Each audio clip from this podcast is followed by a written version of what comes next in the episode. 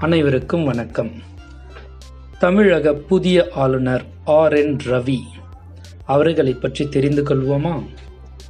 உளவுத்துறையில் நீண்ட அனுபவம் பெற்றவர். தமிழ்நாட்டின் புதிய ஆளுநராக நியமிக்கப்பட்டுள்ள உளவுத்துறை முன்னாள் உயரதிகாரியான ஆர் என் ரவி காவல் பணியிலும் நிர்வாக பணியிலும் தேர்ந்த அனுபவம் பெற்றவராக அறியப்படுகிறார். தற்போது அவர் நாகாலாந்து ஆளுநராக பதவி வகித்து வருகிறார்.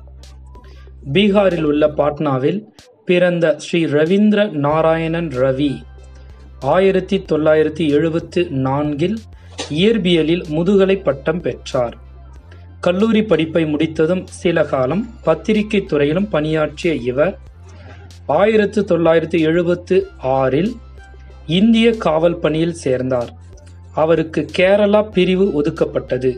அங்கு அவர் பத்து ஆண்டுகளுக்கும் மேலாக மாவட்ட கண்காணிப்பாளர் காவல்துறை தலைவர் உட்பட பல்வேறு பதவிகளில் பணியாற்றினார்.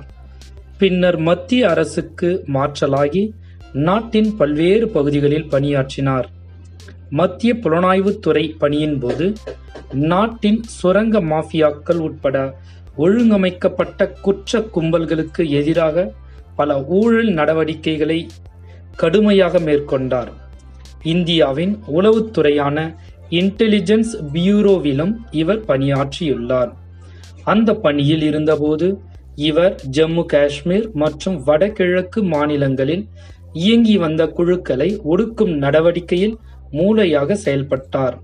அந்த பணியின் போது தெற்காசியாவில் மனிதர்களின் பூர்வீக குடியேற்றத்தின் இயக்கவியலியல் நிபுணத்துவம் பெற்றார். எல்லையோர மக்களின் அரசியல் சமூகவியலில் ஏற்படும் தாக்கங்களை அவர் காவல் நோக்கில் ஆராய்ந்து அரசு பல திட்டங்களை வகுக்க காரணமாக இருந்தார். இனக்கிளர்ச்சியால் பாதிக்கப்பட்ட பகுதிகளில் மோதல் நடவடிக்கைகளை முடிவுக்கு கொண்டு வரும் பணியில் இவர் முக்கிய பங்காற்றினார்.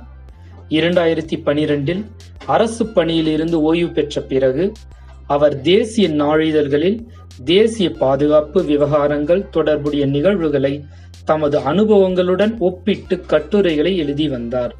பின்னர் அவர் பிரதமர் அலுவலகத்தில் மத்திய உளவுத்துறை மற்றும் பாதுகாப்பு உளவு அமைப்புகளை ஒருங்கிணைக்கும் பணிக்காக நியமிக்கப்பட்ட கூட்டு புலனாய்வு குழுவின் தலைவராக நியமிக்கப்பட்டார். அங்கு புலனாய்வு சமூகத்தின் தலைவராகவும் நாட்டின் உளவுத்துறை தேவைகளை பூர்த்தி செய்யும் அமைப்புகளையும் ஒருங்கிணைந்து வழிகாட்டியாக செயல்பட்டார். இரண்டாயிரத்தி பதினான்காம் ஆண்டில் மத்தியில் நரேந்திர மோடி தலைமையில் புதிய அரசு அமைந்த சில மாதங்களில் அதே ஆண்டு ஆகஸ்ட் இருபத்தி ஒன்பதாம் தேதி நாகாலாந்தில் நாகா சமாதான பேச்சுவார்த்தை மையத்தின் மத்தியஸ்தராக ரவி நியமிக்கப்பட்டார். அதைத் தொடர்ந்து இரண்டாயிரத்தி பதினெட்டாம் ஆண்டு அக்டோபரில் அவர் துணை தேசிய பாதுகாப்பு ஆலோசராக நியமிக்கப்பட்டார். இதையடுத்து இரண்டாயிரத்தி பத்தொன்பதாம் ஆண்டு ஆகஸ்ட் ஒன்றாம் தேதி முதல் அவர் நாகாலாந்து ஆளுநராக பதவி வகித்து வருகிறார். பதவியேற்ற இரண்டு ஆண்டுகளில் அவர் தமிழக ஆளுநராக தற்போது இடமாற்றம் செய்யப்பட்டிருக்கிறார். நமது ஆளுநர் அவர்களுக்கு நம்முடைய வாழ்த்துக்கள். நன்றி வணக்கம்.